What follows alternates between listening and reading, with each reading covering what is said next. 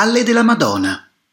Altri toponimi legati in qualche modo al mondo clericale fanno riferimento a fatti o a personaggi particolari come ad esempio Sottoportico e Corte del Papa a San Giovanni in Bragora.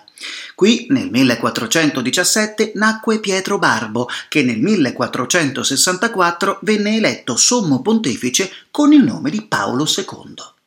Poi, pur non facendo riferimento in modo esplicito al termine ecclesiastico, è curioso ricordare a questo punto che esiste a Santa Polnal una calle del Perton, sulla quale si apre una calletta dopo un basso sottoportico chiamata Calle della Madonna.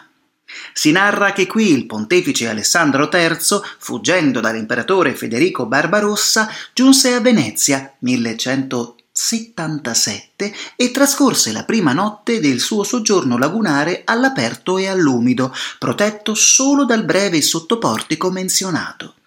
In memoria di questa strana notte concesse un'indulgenza plenaria perpetua a chi vi avesse recitato un Pater Noster e un'Ave Maria.